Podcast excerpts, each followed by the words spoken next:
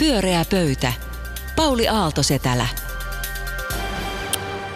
Riemukasta iltaa, hyvät kuulijat, ja tervetuloa Anu Koivunen, Kaarina Hazard ja Mika Pantzar keskustelemaan ajankohtaisista teemoista. Kiitos. Kiitoksia. Aurinko paistaa ja olette hyvässä vireessä. Niin kuin ollaan muuten eduskunnassakin. Mä katson, että siellä on ihan varma, miten tähän pitäisi suhtautua, mutta eduskunnassa on valtava määrä kerhoja. Ja itse asiassa 23 kappaletta ja nämä ovat anoneet toimintaansa, jotta jaksavat sitten sitä raskasta lainsäädäntötyötä, mitä ei nyt mitenkään väheksy tehdä, niin anoneet sitten 93 500 euroa edestä toiminta-avustuksia. Ja täällä on tämmöisiä kiinnostavia seuroja kun Arkadia seuraa, eläkeläiskerho, eräkerho, kalakerho, moottoripyöräkerho, palolampi, toimikunta, muistikerho, raamatturyhmä, teollisuusryhmä ja niin poispäin. Niin mä kysynkin nyt teiltä, miten te tästä ajattelette ja mikä kerho täältä puuttuu, että meillä olisi vielä ajanmukaisempi ja kansakuntaa palvelevampi lainsäädäntö? No noissa kerhoissa musta on merkille pantavaa, kun niitä tuossa luettelin, että ne on kaikki niin kuin vanhanaikaisten asioiden kerhoja. Että siellä ei suinkaan ole mitään esimerkiksi tietotekniikkaa tai mihinkään tämmöiseen liittyviä, vaan ne on tämmöisiä hyvin niin kuin. Ja se onkin varmaan jotain sellaista niin kuin semmoisen vanhan eduskuntatyön larppaamista osin tuommoinen kerhoilu. Mutta totta kai, jos itse olisin siellä, niin minähän riemumieli osallistuisin tähän kerhoutumiseen ja perustaisin varmasti näin keväällä visti- ja hyppynarukerhon.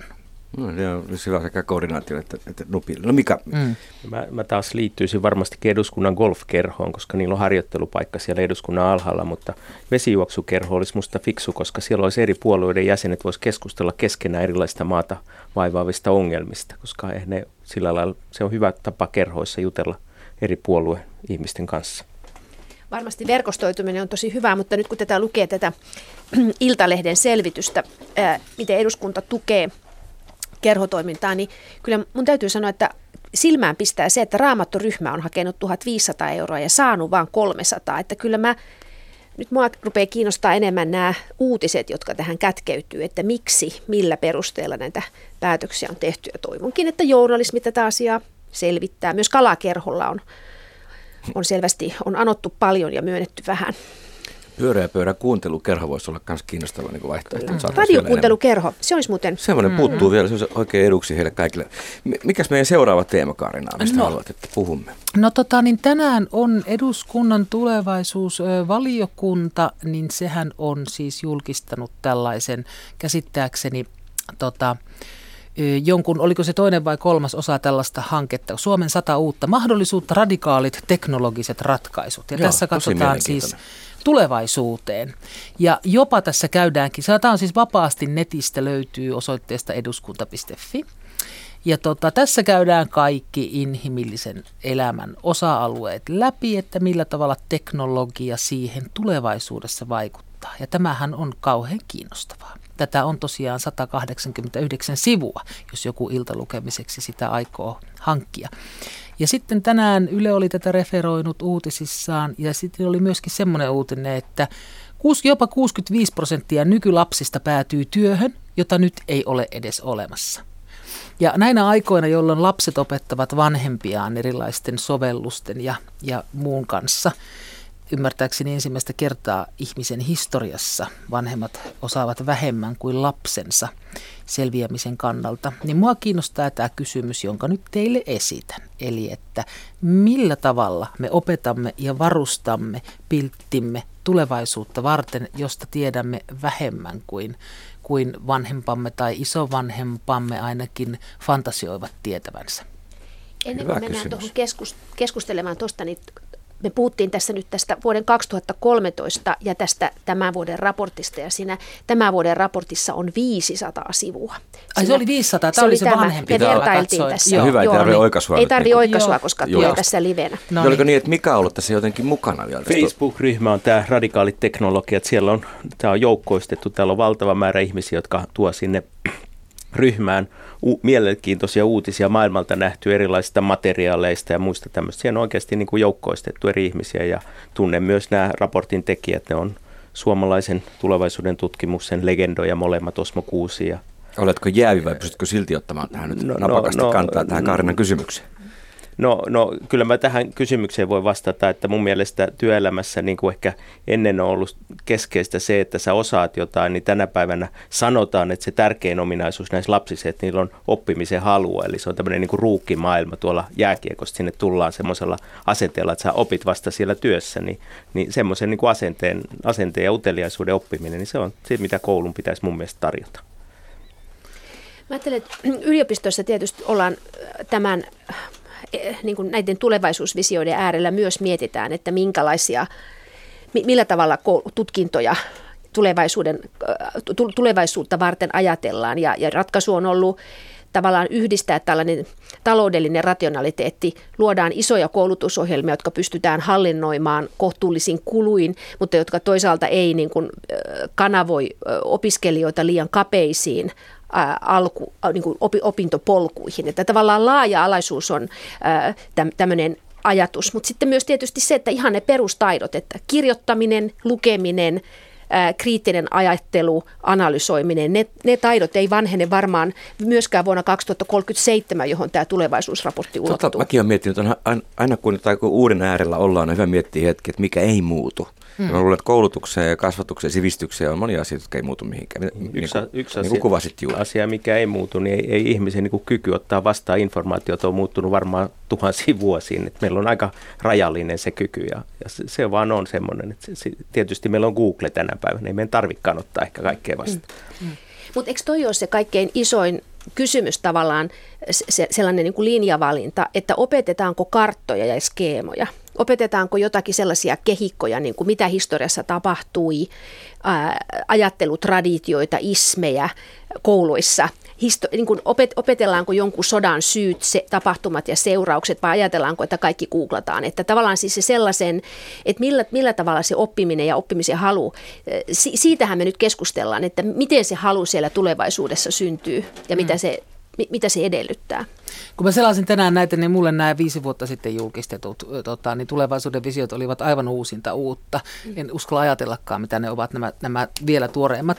Mutta se mikä musta on kiinnostavaa, että onko nyt niin, että työ ja ammatit on semmoinen asia, minkä emme oleta muuttuvan. Siis koko konsepti niin kuin työn tekemisen tai jonkun ammatillisuuden. Että siitäkö nyt lähdetään, että vaikka mikä muuttuu, niin ikään kuin olisi tällaisia aina olevia.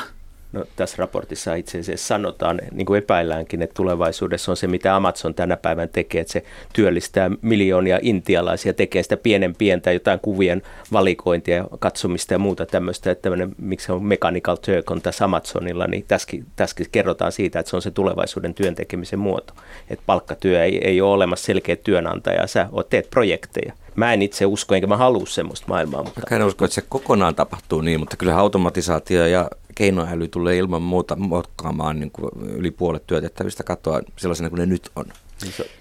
Ja on jo kadonnut. Mä luin 50-luvun Tapiola tänään -lehteä ja siinä oli, kerrottiin, ketä Tapiolaa muutti silloin 50-luvulla, niin yleisin ammattiryhmä oli konttoristi ja toiseksi yleisin oli toimitsija ja kolmas oli sairaanhoitajatar. Sellaisia ei enää tänään oikein tunnisteta.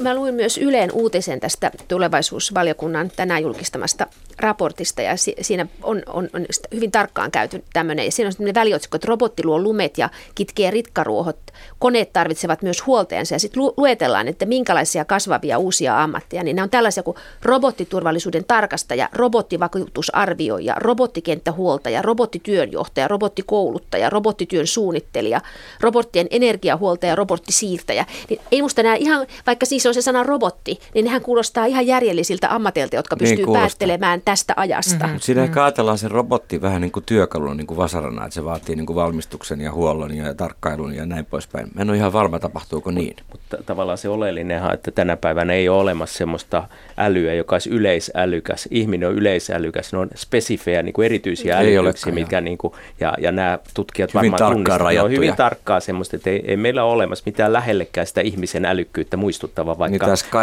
Google on niin että tavallaan pelätään ja jotkut markkinoi tämmöistä, mutta ei sitä yleisäilyä ole olemassa. Tämä on myös ihana, kun täällä puhutaan alustataloudesta, joka on niin kuin täällä yksi näitä käsitteitä, käsitteitä, niin täällä on identiteettimanageri, peukutusmanageri ja ammattikehuja. Kyllä ammattikehuja, joka kaupassa tekee muistaakseni niin puolestasi ostokset. Niin. Mutta osaatteko te määritellä tämän raportin yhden keskeisen käsitteen, arvonluontiketju? Mitä se tarkoittaa? No siis tässä oikeasti... Se on varmaan tämä ekosysteemisemantiikka. Tavallaan siinä on niin kuin ajatus, että toisaalta on kerätty valtava määrä erilaisia teknologioita, mitä tekniikassa tapahtuu. Tässä on tuhansia uusia. Mutta sitten mietitään, mikä on se tarve. Ja se on se arvonluontiketjun sijaan voisi puhua tarpeesta. Mikä on oletettu tarve? Mihin ihmiset sitä tarvitsee? Sitä se sana tarkoittaa tässä yhteydessä. Ja eikä se ole ennen ollut aika niin kuin janamaisesti käsitetty asia, että arvojana ja näin poispäin. Niin, nyt se on tämmöinen monimutkainen kompleksinen kokonaisuus. Ja siellä liikkuu ehkä rahaa, ehkä ei. Kyllä. Tämmöinen uhkakuva, kun muistaakseni Independentissä joku sanoi, että tässä on siis valtava kommunismin vaara tulossa, koska palkkaerot tulevat niin valtaviksi, että tästä seuraa siis vallankumous, kapina ja vallankumous. Että mitä te ajatte tämmöisistä? Että niin, tutkitteko Mika tuota?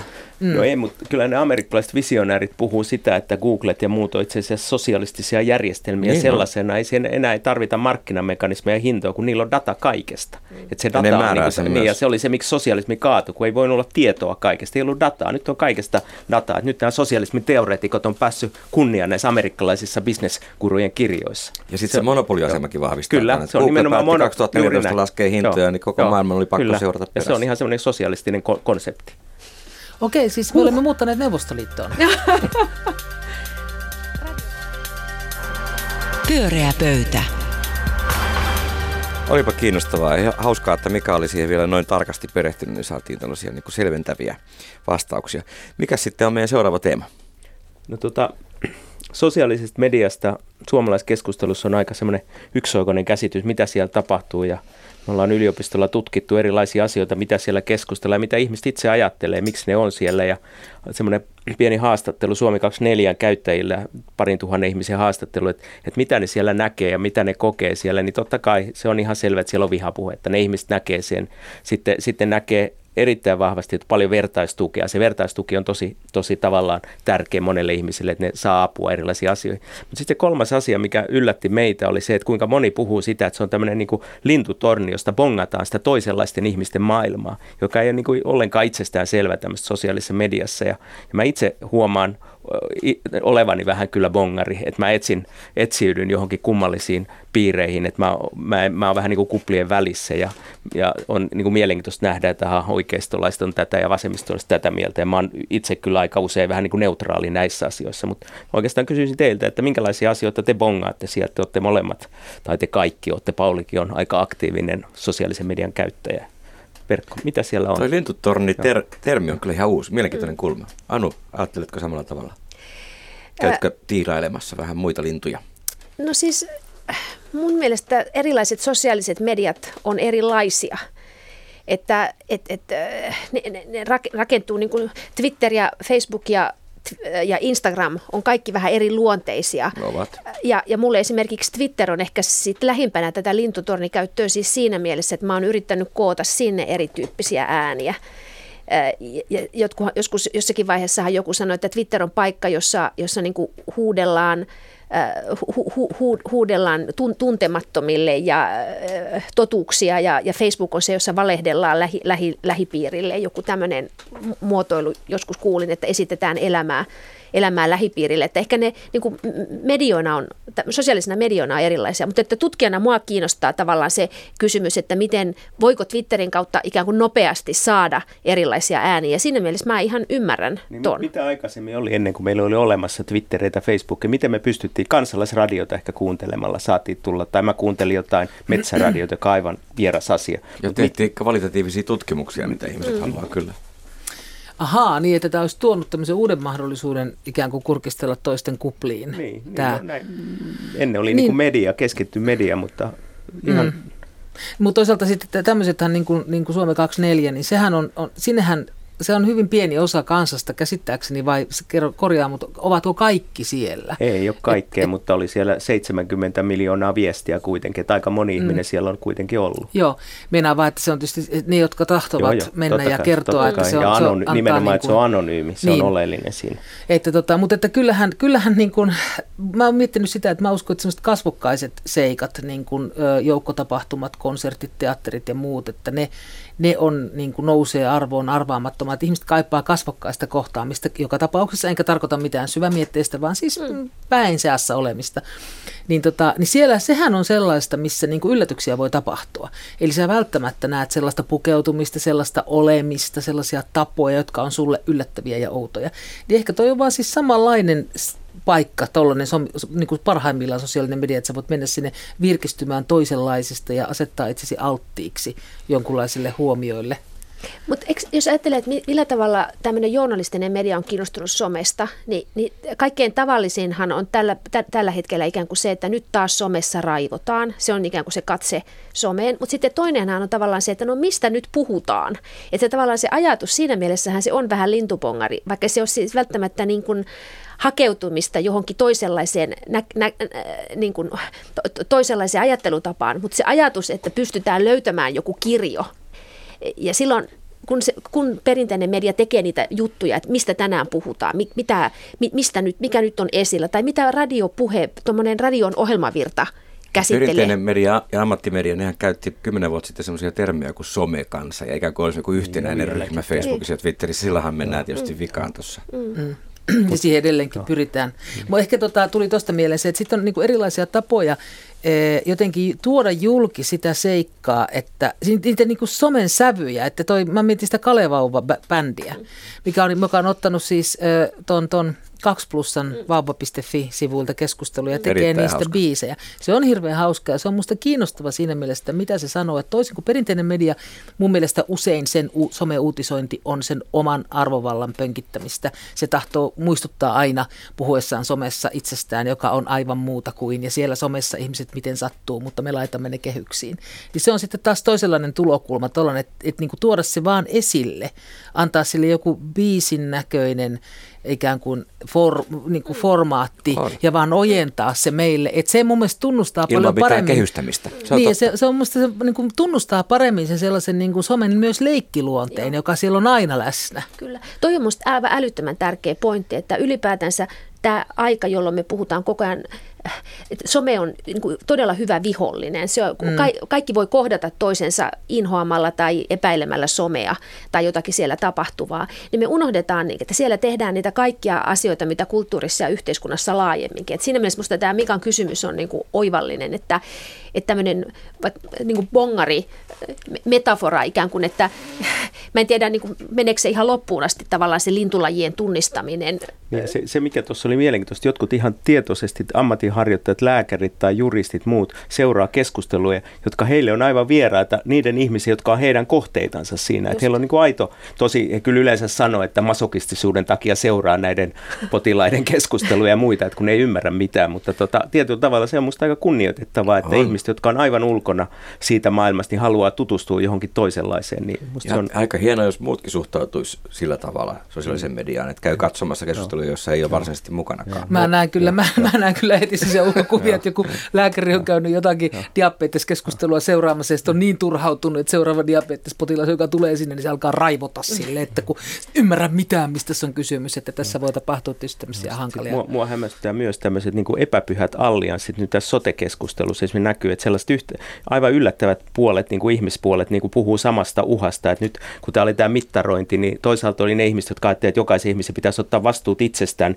niin ne liittoutuu nyt niiden kanssa, jotka pelkää, että sairaata ruvetaan niin kuin valikoimaan, vaikka se järjestelmä ei ollenkaan sellainen. Että se on jännä semmoinen, että siellä syntyy, tai kansalaispalkassa ajatellaan, että niin kuin ne liittoutuu, jotka ajattelevat, että osa ihmistä on lahjattomia ja osa ajattelee, että niillä pitää olla oikeus vaan tuloihin tekemättä työtä. Niin sitten täällä on sellaisia yllättäviä liittoutumilta, jota tuolla somessa näkee, joka mua ihmetyttää aika lailla. Ihan samahan se on kiinnostavaa. Mä seuraan myös tätä Elina Lepomäen rohkeaa sote-politiikkaa, niin hänhän saa nyt paljon kannatusta henkilöitä, jotka ei muuten jaa ollenkaan hänen kyllä, näkemyksiään. Siellä on hyvin paljon. Että nämä on epäpyhät allianssit on myös tätä kulttuurimahdollisuutta, niin kuin niitä Kaarinan mainitsemia teatterissa eri tavalla pukeutuvia. Niin, mutta se on myös mainiota. Sehän myöskin voi kuvitella, että herättää ihmisiä itseään niin kuin huomaamaan, että hei, mähän olenkin tämmöinen joustava kansalainen, kun mä yhtäkkiä pystyn dikkailemaan jotain, jota äsken en. Että sehän todistaa meistä jotenkin hyvää. Niin, juuri näin.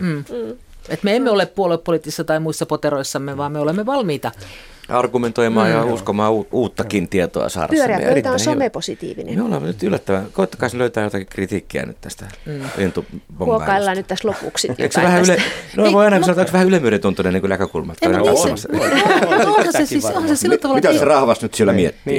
Ei some mua niin paljon häiritse kuin nimenomaan pertsamedian uutisointisomesta. Se on se, mikä masentaa. Heti jos lukee, että somessa jotain, niin on jo valmiiksi, kun tietää, mitä se tekee sen. Tietää, että se lukee tahallaan väärin, se tahallaan kärjistää. Eikä nimenomaan tahdon nähdä sävyjä, eikä varsinaisesti tutki sitä, miten joku keskustelu on edennyt, vaan nimenomaan haluaa nimetä räyhääjät ja osapuolet. Koska perustaa ihan oma ammattimedia, vaan analysoimaan sosiaalista mediaa ilman kriisejä ja konflikteja. Onko nämä niitä uusia ammatteja? Tässä on yksi lainaus, joka kertoo, että yksi ihminen sanoo, ei luultavasti olisi mitään rajapintaa joukkoon, joka on noin tyytymätön ja katkera vähän kaikesta. Että se halusi rajapinnan siihen joukkoon, joka on niin tyytymätön ja katkera vähän kaikesta.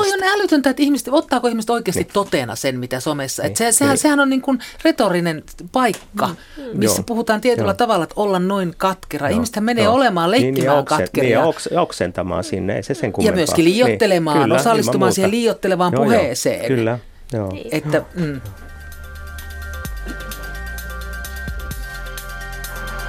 Pyöreä pöytä.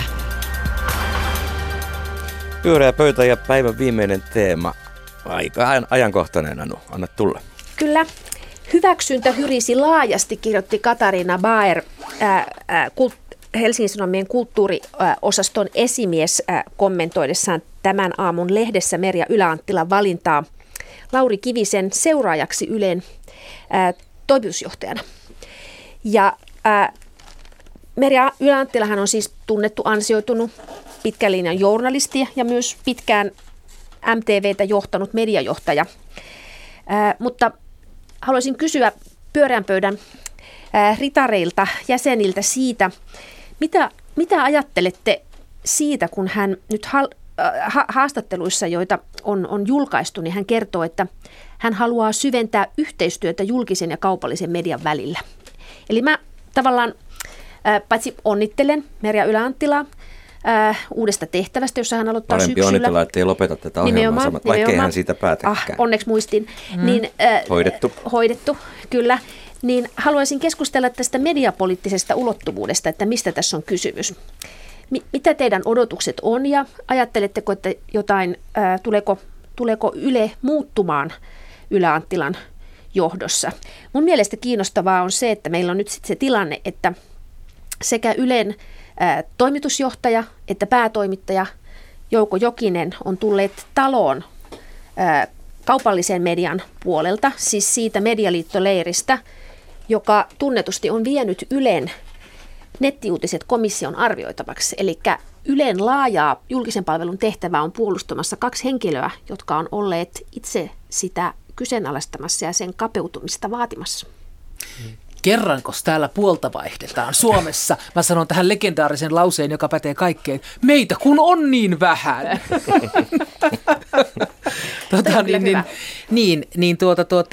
Mutta siis niin, uutis- ja ajankohtaispuolen päätoimittaja, mutta Ylehän on hirveän paljon muutakin kuin journalismi. Mua kiinnostaa tavallaan se, että kun mä ajattelen, ensimmäinen mitä Merja Ylä-Anttilasta tulee mieleen, on tietenkin se, että hän tuntee kaikki, tarkoittain kaikki poliitikot. Et Suomi-areenan perustaminen on varmaan ollut niin kuin hänen urasuunnittelunsa kannalta kaikkein tärkein ja paras liikku. Suomi-areenalla. Niin, Suomi-areena. On musta niin kuin, että jos on niin, että tosiaan tähän tehtävään valitaan henkilö, joka tulee kaikkien poliitikkojen kanssa toimeen ja on tavallaan sellaisen niin kuin vanhan järjestyksen takuumies tai nainen, niin vastaus on Merja Ylä-Anttila. Siinä ei tavallaan ollut mitään yllättävää, mutta se oli mun mielestä kiinnostavaa siinä mielessä, että kun eletään sellaisia aikoja, missä taas jälleen kerran koko Yleisradio, siis kansallisvaltioiden merkitys ja mieli, ja sitä kautta tietenkin Yleisradio-aatteen merkitys ja mieli, että mitä sitten Merja Ylä-Anttilan kaltainen ihminen, joka on täysin kokonaan niin kuin asemoitunut sellaiseksi henkilöksi, joka nimenomaan tuntemalla kaikki, politiikan toimittaja, josta on tullut poliitikkojen paras kaveri, että minkä uuden maiseman sellainen ihminen ikään kuin tällaiseen tilanteeseen tuottaa, niin mä jään todella mielenkiinnolla odottamaan. Hän on kuitenkin journalisti ja tulee mediatalosta toisin kuin aiemmat toimitusjohtajat. Sehän antaa mahdollisuuksia onnistua paremmin, eikä anna. Niin, ja jos nyt MTV-uutisia ja Yle-uutisiin vertaan, niin en mä kyllä näe minkäänlaista vinoutuneisuutta MTV-uutisissa. Ihan samalla lailla kriittinen, ihan yhtä samalla lailla hauskoja tarinoita kuin Ylen uutisista. Et se on niinku tavallaan varmaan yksi tapa, millä häntä voi arvioida, mutta mun mielestä se tekisi kyllä Ylelle ihan hyvää, että Yle ottaisi semmoisen kansallisen roolin, että sen ei tarvitse esimerkiksi kaikkia ohjelmia pistää omalle alustalle, Areenaan, YouTubeen ja muihin, että voisi niin avata vähän niitä systeemit, koko tämä Yle Areena on. Niin kuin, että pitää, muille mediataloille. Niin, muille mediataloille, ja tämä voisi olla koulutusinstituutti, tämä voisi olla, Ylellä on valtavat niin kuin resurssit kansainvälisessä niin kuin yhteistyössä, voisi avata suomalaisille startup-firmoille, yhteyksiä maailmalle, kaikkea tämmöistä, että kyllä minusta siinä semmoisessa kaupallisessa puheessa ehkä, mitä Merja Ylä-Anttilalla on, niin siinä voisi olla ihan järkeä, mutta se mistä mä en tykännyt, kun hän sanoi, että tätä nuorisoa pitäisi ruveta palvelemaan enemmän, niin mitä pahaa siinä on, että 60-vuotiaat mun tapaiset ihmiset katsoo urheiluruutua, eikä oikein kukaan muu. Että tavallaan tämä on niin kuin media ihan sama kuin urheilulajit, että aina ajatellaan, että ollaan huolissaan siitä sisääntulovirrasta, mutta ei poistuvasta virrasta. Että jos Ylessä tulee nuorisomedia, niin sen jälkeen kaikki on sitten jotain Pohjanmaan radiokanavia kuuntelee. Siellä on uskonnollista ohjelmaa ja kaikkea semmoisia meidän ikäisille sopivaa ohjelmaa. Ja jos kaupallisesta mediasta jotain oppii, niin se uusi asiakas on aina paljon kalliimpi kuin se niin, josta pitää maksaa. Niin kannattaisiko miettiä, että millä pidetään ne 60-vuotiaat äijät, jotka katsoo urheiluruutua? Että. No ei nyt sellaista varaa ole ollut, että Yle olisi sillä tavalla modernisoitunut, että teidät olisi unohdettu. Etkö ole kuunnellut Yle puhetta viime aikoina? Ja mun mielestä itse asiassa tästä toi Ylä-Anttila jossain haastattelussa totesikin, että ei se voi tarkoittaa ikään kuin sitä, että sit hylätään ikään kuin ne massayleisöt, jotka Ylellä ja muilla massamedioilla tai tämmöisillä broadcasting-medioilla edelleen on. Mä itse mietin sitä, kun paljon on just todettu tästä, tai kiitetty tätä, että nyt tulee journalistitalon johtoon, ja tietysti tässä maailmanajassa, jossa instituutioita kyseenalaistetaan ja journalismia instituutiona haastetaan, ja se on kuitenkin keskeinen osa Ylen kansallista tehtävää sen kulttuuritehtävän ohella, niin se on mun mielestä oikein hyvä pointti tämä journalismin valitseminen, mutta sitten toisaalta, kun hän Ylen haastattelussa sanoo, että hän haluaisi palata valistukseen, eikä tarkoita sormipystyssä opettavaa valistusta, vaan asioiden oikean laidan esittämistä, niin tämä herättää minusta kyllä ajatuksia, että mitä se on semmoinen journalismi, joka tietää asioiden oikean laidan, että tässä mielessä ehkä tämä, mä itse ajattelen kuitenkin, että journalismin keskeinen tehtävä on olla yhteiskunta instituutioiden kriittinen tarkastelija, eikä ikään kuin oikean laidan tuottaja. Tämä voi olla tietysti. Mutta jos hän tarkoitti sitä, että erilaiset, niin kun, että kun tuolla Ylen uutisvirassa tulee vastaan kuitenkin kaikenlaista horoskooppihommaa, että jos hän tarkoitti tätä. No se olisi ihan hyvä kyllä niin, putsata sieltä. Niin, että vähemmän niin kuin tätä, että hei, miltä susta tuntuu, se on totta. Niin ja sitten niin kuin ikään kuin tosiasioihin ja siinä mielessä valistukseen, niin tätä minä ainakin tervehdin ilolla. Kyllä. Ja voihan se olla semmoinen niin kuin aikuisen näkökulma tietyllä tavalla maailmaan. Ja toisaalta mä kyllä sitten puolustan tätä nuorisoa, kun äsken sanoin, että mitä niitä nuorisoa miettii. Sä pysyt vastustamaan itseäsi.